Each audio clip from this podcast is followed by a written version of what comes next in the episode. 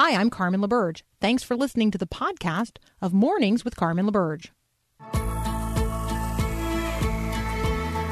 Inspiring you to bring God back into the conversation of the day. This is Mornings with Carmen LaBerge on Faith Radio. If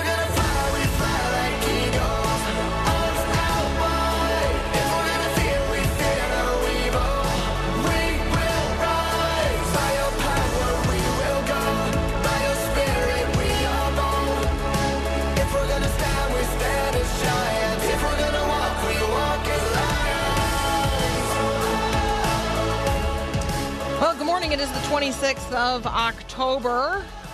It's officially Pumpkin Day. It's also Mincemeat Pie Day, which come to find out, um, my wonderful producer, Paul Perot, thought that mincemeat pie was made of minced mice meat. Blame it on the cartoon series Klondike Kat. Because he'd make mincemeat out of that mouse, and I, I, you know, it just stuck in my head. I'm sorry. That's still, I think that just any reference to meat and pie, like unless you're just call it like you should just call it quiche. Then it's like less offensive. I Oh, know. there you It's- go, Even yeah. though it's nothing like quiche, but there you go. No. Okay, so um, we are going to talk about something that consumes the conversations in many, many American families right now, and that is cancer. And so I want to lead off with um, a good news story. And it is a little bit of the rest of the story related to Tampa Bay Buccaneers quarterback Tom Brady, who made NFL history on Sunday by throwing his 600th touchdown pass. That is a lot of touchdowns in the NFL. Um, and there is a story about the ball and the fan who got the ball and then gave the ball back for now what people are saying is far less than the ball is worth. But there's another, even more important story and storyline from that game that I don't want you to miss. And it's about a little boy from Utah who was in the stands on Sunday, and his name is Noah Reeb. So in December of 2020, um, Noah was starting to have headaches, and they grew more and more severe. Um, and in February, they found out that uh, Noah had a brain tumor. So his mom, Jackie, uh, is is quoted by a news outlet in Salt Lake City um, saying this: "It's one of those tragic moments that you read about. They turn the screen around and they say." You have cancer. In our case, they turned that screen around and they showed us Noah's tumor in the center of his head. They said he has brain cancer. We need to get him to the hospital today. So Noah had two surgeries, chemo and radiation, um, and that's when a video from Noah's, you know, greatest of all time hero, Tom Brady, arrived on Jackie's Instagram feed. Um, and Jackie says this about receiving that uh, Instagram video from Tom Brady. She says, Noah and I were in the car, parked in the driveway, emotionally broken down, um, having a heart to heart about mental toughness through adversity. And then out of the blue, this video. What? We both looked at each other and we started sobbing. And then we were laughing. Tom Brady, you're the greatest. You just relit a big fire of courage in this little boy's cancer fight. Well, Noah finished his treatment in July. Scans um, show that his tumor is gone. Um, among among the images on his family's Instagram story um, of his fight is an image of Noah with the number twelve shaved into his hairline. Which, if you know Tom Brady, you know what that reference means. Um, and then Jackie wrote on her Instagram story um, that Tom Brady had quote changed my boy's life. So Tom Brady seems moved by the whole thing as well. He says it's all very sweet. Obviously, this is a tough kid. Man, it puts a lot into perspective of what's going on on the field. I mean, in the end, this is Tom Brady, by the way, guys. In the end, it doesn't mean much what's going on the field compared to what people are going through. Well, on Sunday before the game ended, Tom Brady Brady um, walked over to the stands and he greeted Noah, gave him a hat and a handshake. The mutual admiration between the two was pretty obvious. So that's a good news um, cancer story. I will say that as a family with a 10 year cancer survivor of childhood leukemia, um, you you know I talk about my nephew Larry who just turned uh, just turned. Did he just turn 18? No, did he just turn 17? I don't know. My math is so bad. He's a senior in high school this year. Let's just put it at that. Um, I know that uh, you know he continues to get checks and scans, and that will be true of little Noah as well. He will get, continue to get cancer screenings until he's 18. In 2020, some 1.8 million people in the United States of America heard that diagnosis you have cancer. Um, it, it means um, different things to different people, and we want to talk with Dr. Al Weir about what it means when we hear that um, during this Breast Cancer Awareness Month of October. So I'll be back in just a moment with Dr. Al Weir.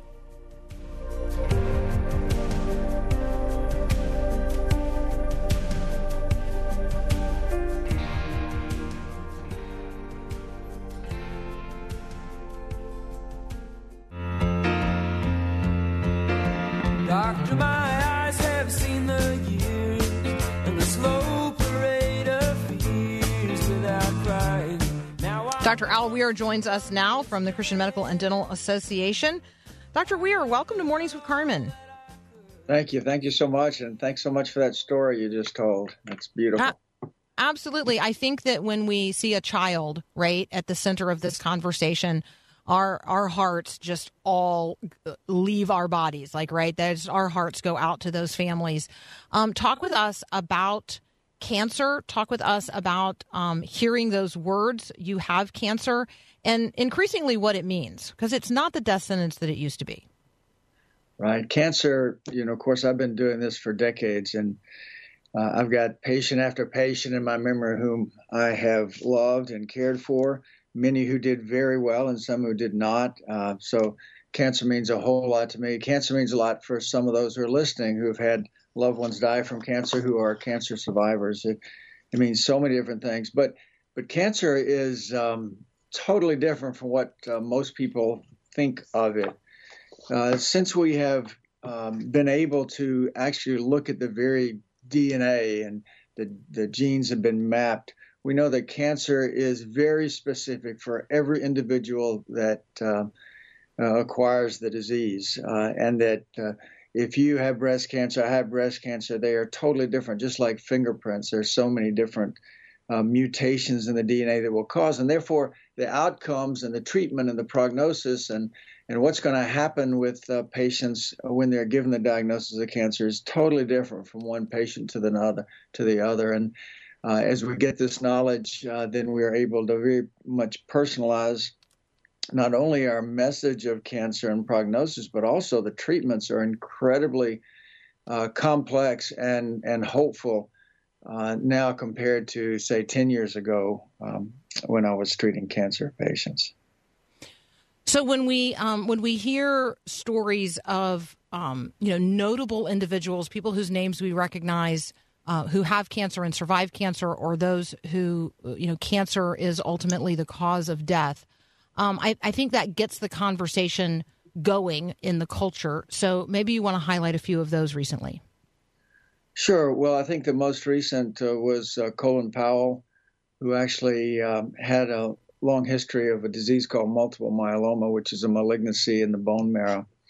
Uh, and again, over my career, multiple myeloma uh, is a disease that has um, remarkably changed in our ability to treat. We have we have so many different new treatments for myeloma. In fact, there, one comes out almost every year. Whereas before, uh, most patients survived two to three years. Uh, now, even though we don't tend to cure the disease, many people live longer than 10 years with it and have good quality of life. Uh, our treatments um, are just um, incredibly um, expanding as as we go through the years.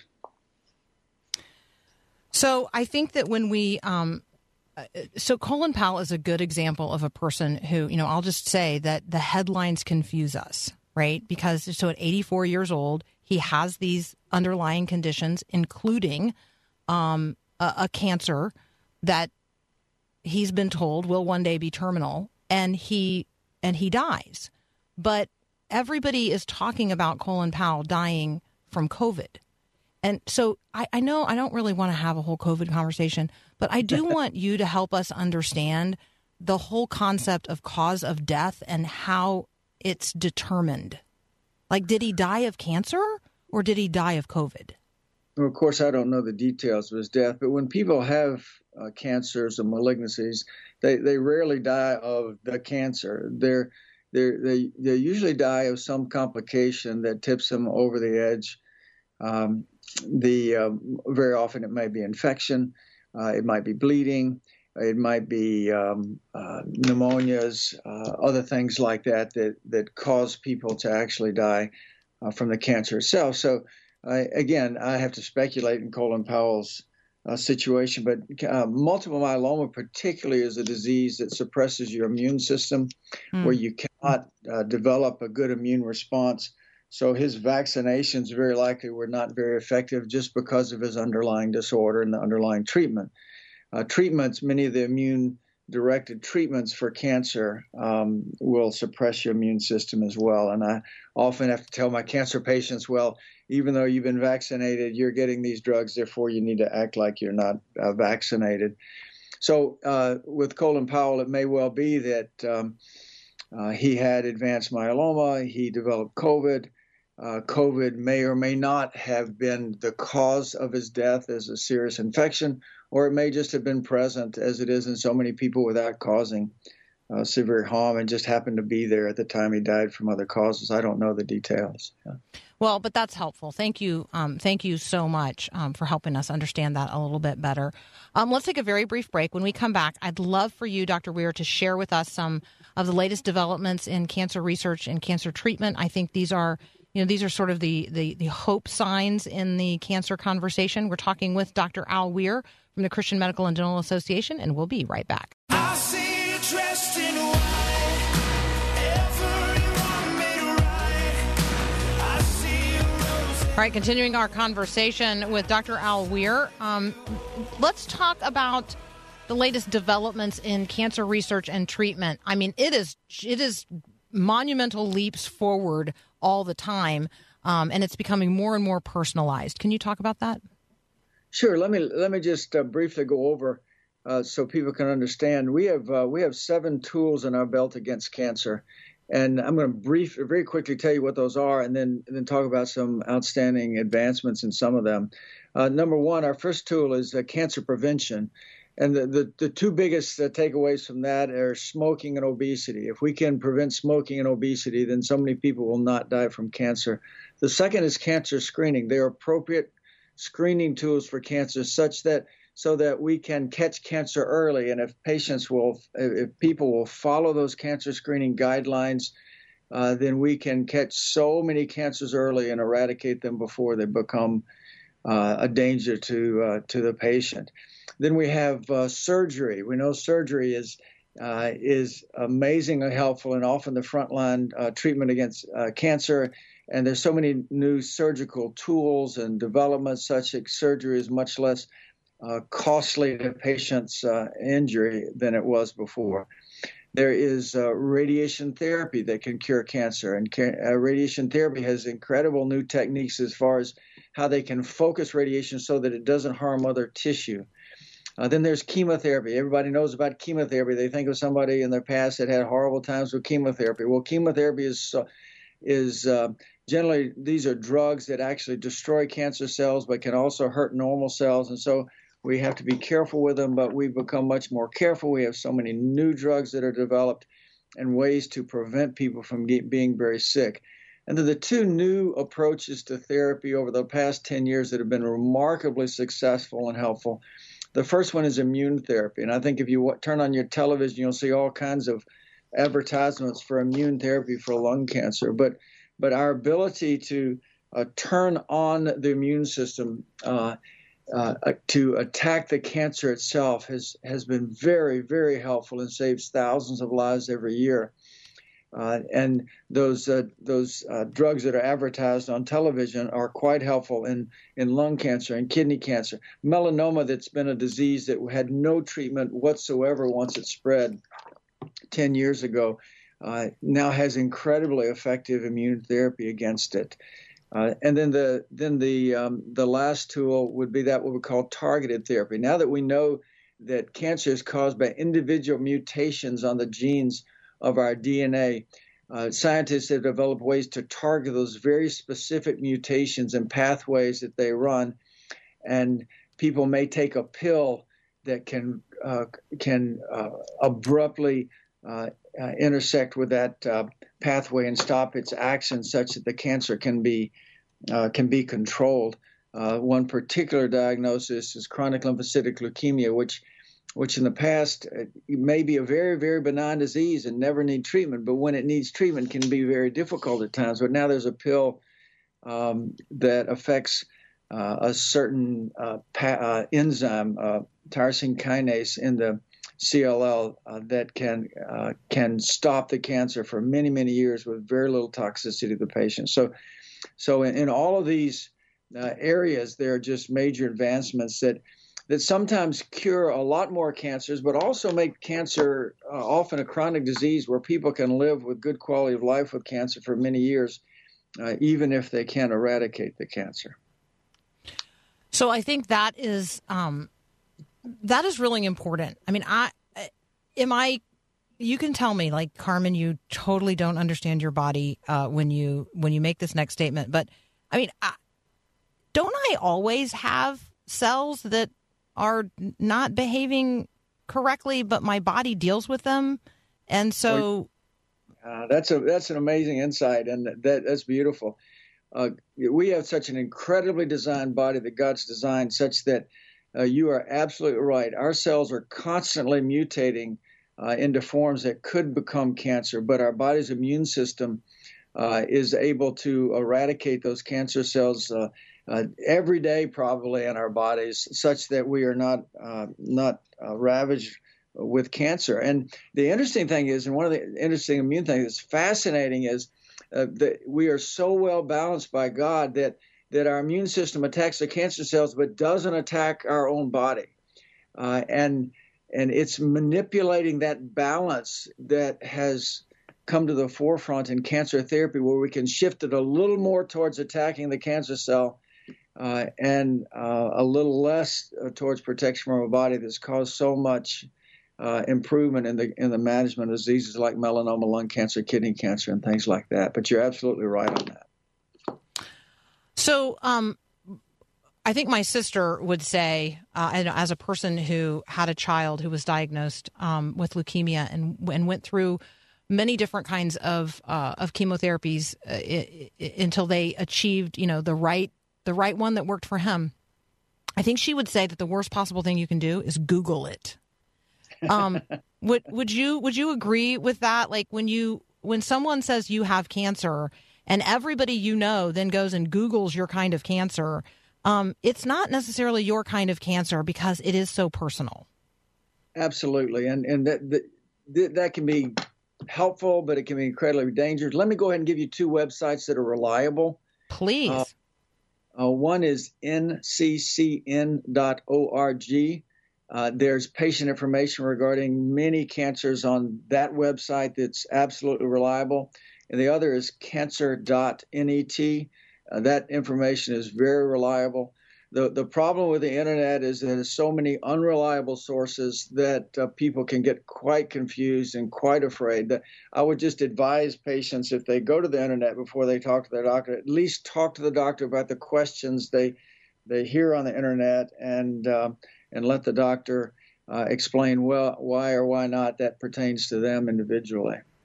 Yeah, absolutely. This is so helpful. Um, all right, anything specific that you want to um, that you want to talk about in relationship to? We could probably have time to do one: breast cancer or leukemia. So, uh, uh, probably breast cancer. Breast cancer has so many advances. Um, the um, the the breast cancer again is very personalized. There are many, many different types of breast cancer. Uh, the most important thing about breast cancer I can think of is adequate screening. Uh, that women should uh, follow the uh, at least the American Cancer Society guidelines on screening and get the early screening. If there's family history, they should get it uh, even earlier uh, than that. Once breast cancer um, develops, most patients are going to be cured of breast cancer, so people need to be encouraged about that. Um, if breast cancer becomes advanced, many people live many, many years with all the new drugs that can uh, can manage the cancer. Uh, some with very little side effects and good quality of life. Um, there are about uh, 280,000 new cases of breast cancer in the United States this, this year, and about uh, uh, 40, uh, 44,000 people die. So it's it's it's it's a difficult disease for many people, and but uh, but again, many people live many years um, uh, with good quality of life with breast cancer, and I would just advise people to f- really follow the breast cancer screening guidelines and have their mammographies. All right, and I learned that it's not only it's not just women. So there you go. Not- that was new new learning for me in doing the research for our conversation. You're right. You're right. Fascinating. All right, um, Dr. Al Weir, wow, thank you so much for what you do each and every day. Thank you for your very good patient care, and thank you for your patience with us, walking us through this information. It's been really, really helpful. God bless all your listeners. Thank you. Thank you so much. We're going to go uh, take a break for BreakPoint, and then we'll be right back.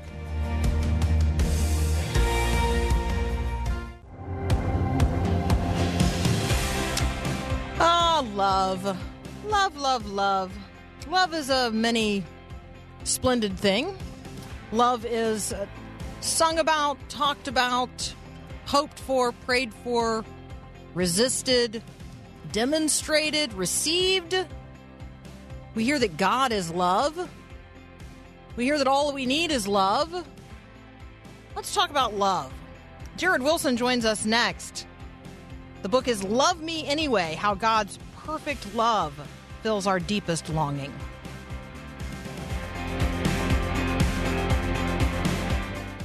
This is Max Lucado. Resistance matters. Long after acts of compliance are forgotten, acts of courage are pondered. In the story of Esther, Mordecai refused to bow before evil Haman. In his refusal to bow was the first link in a chain of courageous acts that led to the salvation of his people. Your resolve might be the decisive gesture that breaks the stronghold. So decide now what you will do then. Don't wait until the heat of the moment. A crisis is no time to prepare an escape plan. Being in the arms of your date in a motel room is not the time or place to make up your mind about morality. There is a reason that the airline attendant points out the emergency exits before the plane leaves the ground. We do not think clearly during a free fall. The time to determine to resist temptation is before it strikes. May you take a stand for what is right. This is Max Lucado.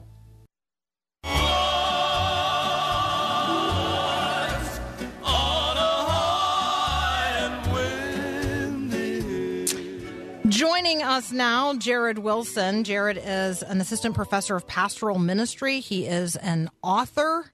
Uh, he serves at Midwestern Seminary. He is the director of the Pastoral Training Center at Liberty Baptist Church. All of that takes place in Kansas City. He is the author of numerous books, and he is here to talk with us today um, about his newest book, the newest offering, Love Me Anyway How God's Perfect Love Fills Our Deepest Longing.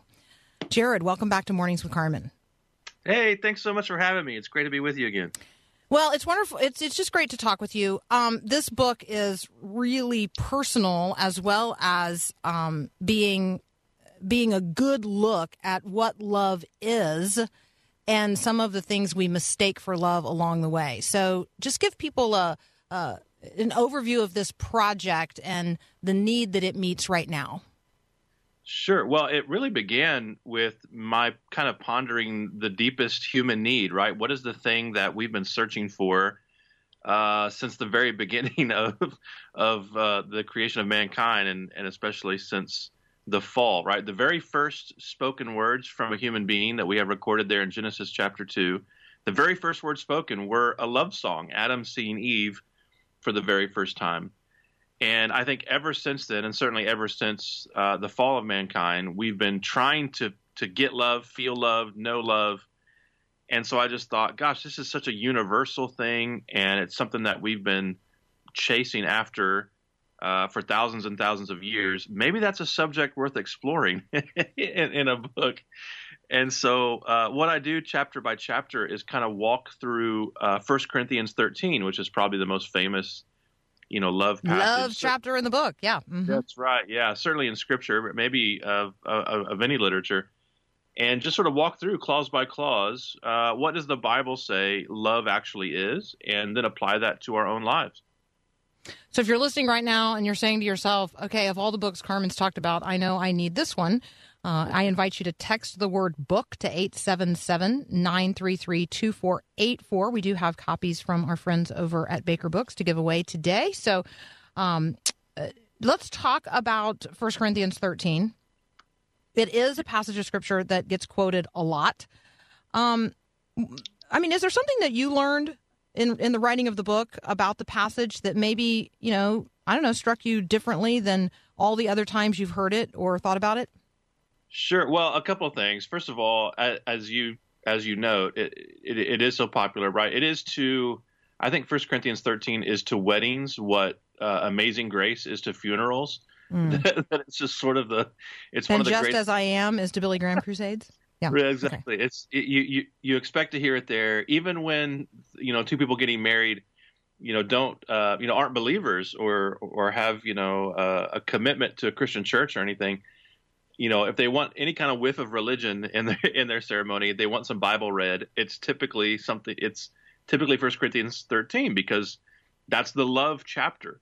But once you actually stare at what these words say and what Paul is instructing um, you know Christians uh, to do and to know about love, you actually see how self-denying it is, how unsentimental it is, how self-crucifying it calls us to be, and so that's the first thing. Just the the shock of the kind of love that the scriptures call us to is is not the romantic, fluffy kind of love. Um, I, I think that love is great. I talk a lot about that love in the book as well. I'm I'm a fan of romantic love and, and romance and all that sort of thing.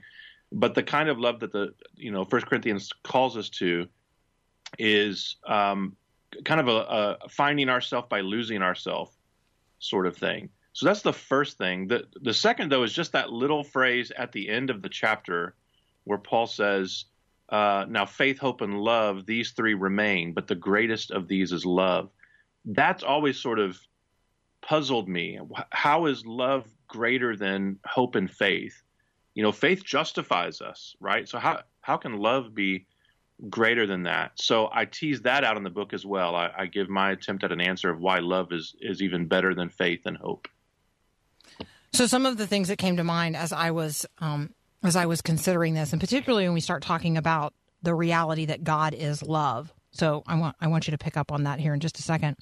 But when we when we start considering that God is love, and and we think about love as God's command to us, um, I'm so I just celebrate that God gives us everything necessary to accomplish that.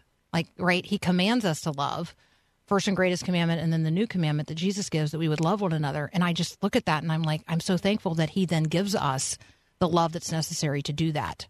Um, and then that, that, that the way we love one another gets to be the evidence, um, demonstrated through our lives to the world that needs exactly what we need, which is this uh, divine love. So I just, I, I appreciated, um, your exploration of the phrase "God is love." Why don't you brief people in on that? Yeah, well, it it actually explains one of the core doctrines of Christianity. I think the the existence of love does because um, we believe that there was a time when only God existed.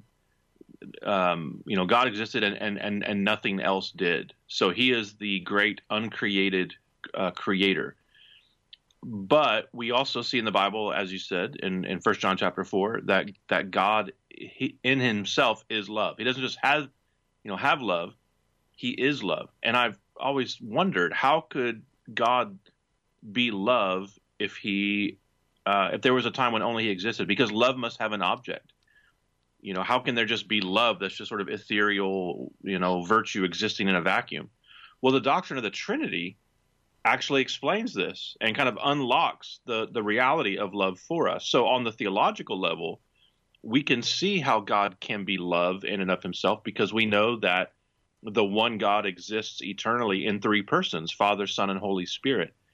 And within the Godhead, God enjoys this love because the Father loves the Son, and the Son loves the Father, and the Father loves the Spirit, and the Spirit loves the Father, and so on and so forth. They have a mutuality of love uh, within the one God uh, uh, um, Himself. So we see how the Trinity actually explains the reality of love, and love explains the reality of of the Trinity as well. And then it helps us when we get to the creation of man and woman, because some people sometimes seem to think that God created man because he needed someone to love, or you know he he he needed to feel love, or something like that which is of course untrue, right? Theologically, we know that that God doesn't need anything; he he he lacks for nothing, uh, and so He created man and woman because He wanted to share this love. Um, in a sense, the love was so great, He wanted to have it spill um, over the bounds, and and uh, um, you know He wanted man and woman to share in the great love that God has in and of himself. So it's it's a wonderful picture actually of of a God who needs nothing and yet gives everything. Um, and and what a picture of grace that is also. Oh, absolutely. All right, we're going to continue our conversation with Jared Wilson in just a moment. The book is Love Me Anyway. You can enter the drawing for the copies we have to give away today. Text the word book to 877 933 2484. We'll be right back.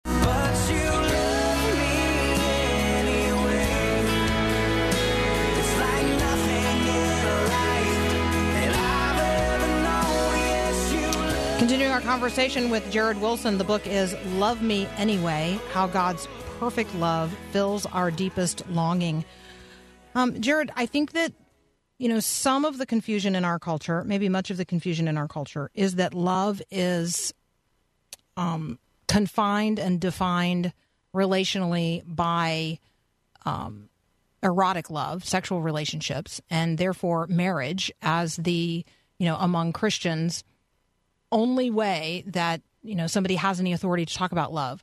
But when God talks about people knowing us by our love, that is not what He's talking about.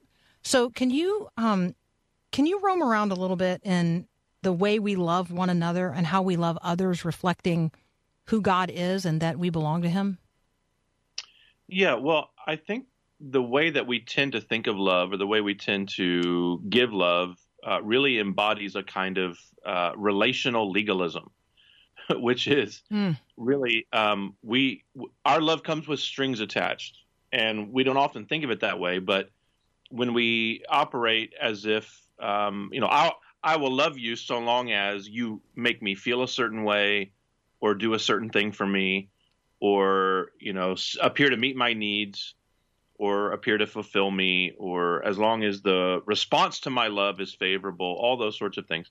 And and that's true beyond you know romantic relationships. We can treat our our friends that way. We can treat our parents and our children that way. We can treat our our, our you know fellow church members our, and our, and our churches in general that way. It's a kind of relational legalism. It's a conditional kind of love. And when people see that in us, um, they don't see anything compelling because it looks just like the way the world loves. The way the world loves has uh, conditions on it. It is a kind of relational legalism. But when we love the way that Christ has called us to love, which is a self sacrificing kind of love, um, the kind of love you see in 1 Corinthians 13 that isn't self seeking, that isn't irritable, that hopes all things and endures all things, then people can begin to see um, the reality of Christ and the and the beauty of Christ because they see a love that they don't see in their everyday life. They see a love that actually looks like um, heaven and gives a glimpse of heaven. All right, we have very astute listeners who feel like it's essential that I point out that your middle initial is C.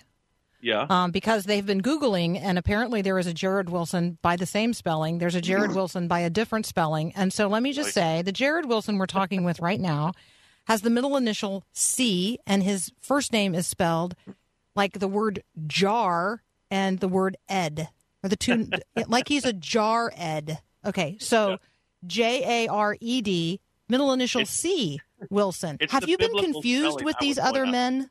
It's the, it, yeah. What's the C stand for? The C stands for Coy, C O Y, so which is my grandfather's name. I love that. I love that. Yeah. Okay, so um, have you been confused with the other Jared Wilsons? And if so, do you guys know each other? Like, is there a Yeah. is there a pal group? Well, th- so there is another Jared Wilson who is an author. We actually shared the same agent. Um, he sadly passed away last year, a couple of years ago. But we we used to joke quite a bit about because he would get, you know, uh, complimented for my books, and I would get complimented for his. So it was a That- it was an interesting dynamic. Yeah, absolutely. All right, so we're talking with Jared C. Wilson about his new book, Love Me Anyway uh, How God's Perfect Love Fills Our Deepest Longing. We are giving away copies from our friends over at Baker. So go ahead and text the word book to 877 933 2484 to enter the drawing for those.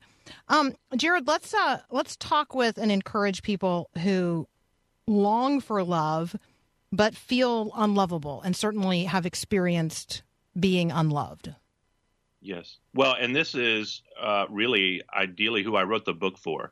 For anyone who has ever, you know, laid awake at night staring at the ceiling, wondering, will I ever know love? Can I ever feel loved?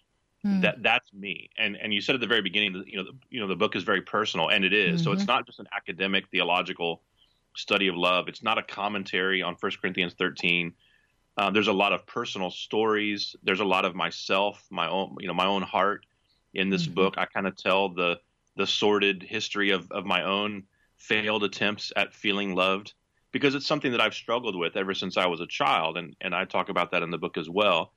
And and even the painful things that I brought into my marriage, and the way I even, um, you know, threatened my marriage with um, you know corrupt and, and and sinful ways of of feeling loved. Um, I talk about all that in the book because I know the feeling very well, and and I want to uh, encourage people who have felt like I do or who who currently feel like I do. If you've ever dealt with discouragement or depression, and just wondered, gosh, I, I maybe I believe this love stuff exists, and I believe intellectually that God loves me because the Bible says that He does, and I believe in the Bible but I don't feel loved, and I don't know that I'll ever know love. I, I wrote this book for that experience and for those people because I want, first of all, all of us to remember that you can be loved and not feel love. Um, you know that that God is actually closer than our next breath, and His love is uh, forever. His His loving kindness endures forever. And so I'm just trying to bring up the evidences of, of his love, which goes beyond how we feel, um, but also not d- diminish that experience, the the knowing of love and the feeling of love. God made us in a particular way. And really, what I want to do is kind of place our gaze up to heaven, where Christ always lives to intercede for us, where he is our eternal advocate. So, anyone who has repented of their sin and put their faith in him has his love and can know his love. And I think that's the forecast of 1 Corinthians 13. That's where Paul goes, which is to say, one day we will see him face to face and we will know just as we are known. So love is available now, and love will be waiting for us uh, at the end of the age. And that's something to, um, to be encouraged by. Okay, if you were to invite uh, me to be on the For the Church podcast, what would we talk about? I don't know. What will we talk? What would you want to talk about? Hmm, I don't know. We should talk about that. And um, Open so, yeah, um, Jared Wilson, um, middle initial C. One of the things he does is he hosts the For the Church podcast. And let me recommend to you if you've never visited the For the Church website, it's just ftc.co. But if you type in For the Church into your Google looker arounder, it will take you there. So the For the Church podcast. And he also co hosts Christianity Today's The Art of Pastoring podcast. Um, and during this month of October, when we've been intentionally focused on showing appreciation for our pastors, uh, Jared, maybe just give us one one idea as we walk away from this conversation how we could show deep appreciation for our pastors uh, in in these waning days of uh, Pastor Appreciation Month. Oh my goodness, this is a great question and so needed right now because there are so many pastors over the last couple of years who are really battling a lot of discouragement. Um, it's been a very difficult, as difficult as it's been for so many of us over the last couple of years. It's been extremely difficult for pastors. So, I think my my overarching encouragement would be to seek what it means to be a low maintenance church member, um, which means ev- you know everything from pursuing personal holiness and um, and I think it means being an encourager to our pastors, not scrutinizing everything that they do, uh, trusting them. The author of Hebrews tells us to submit to our leaders and obey them so that we don't give them cause for groaning. So um, when I think of my own pastors, I think, you know, when they see me coming, I don't want them to have to steel themselves or, or you know, hold their breath or, or what. I want them to be at ease. I want them. I want to be a refreshing presence in their life, not a uh, a, a cause for groaning to them. That's so helpful. That's so. Thank you so much. Um, you've been an encouragement to us today. Um, thank you for all the ways you encourage others. You guys can find uh, Jared on Instagram and Twitter at Jared C Wilson. Um, you can uh, you can also find him at For the Church podcast and the Art of Pastoring podcast at Christianity Today. Jared, as always, thank you so very much. Carmen, thank you. It's been great. It's been great. We'll be right back. All right, we're out of time for today. I love you. Thank you for being here. We'll see you right back here tomorrow. I'm Carmen LaBerge. I hope you enjoyed today's podcast of Mornings with Carmen LaBerge. Remember, it's your prayerful and faithful financial support that makes both the live show and the podcast available. Make your gift at myfaithradio.com.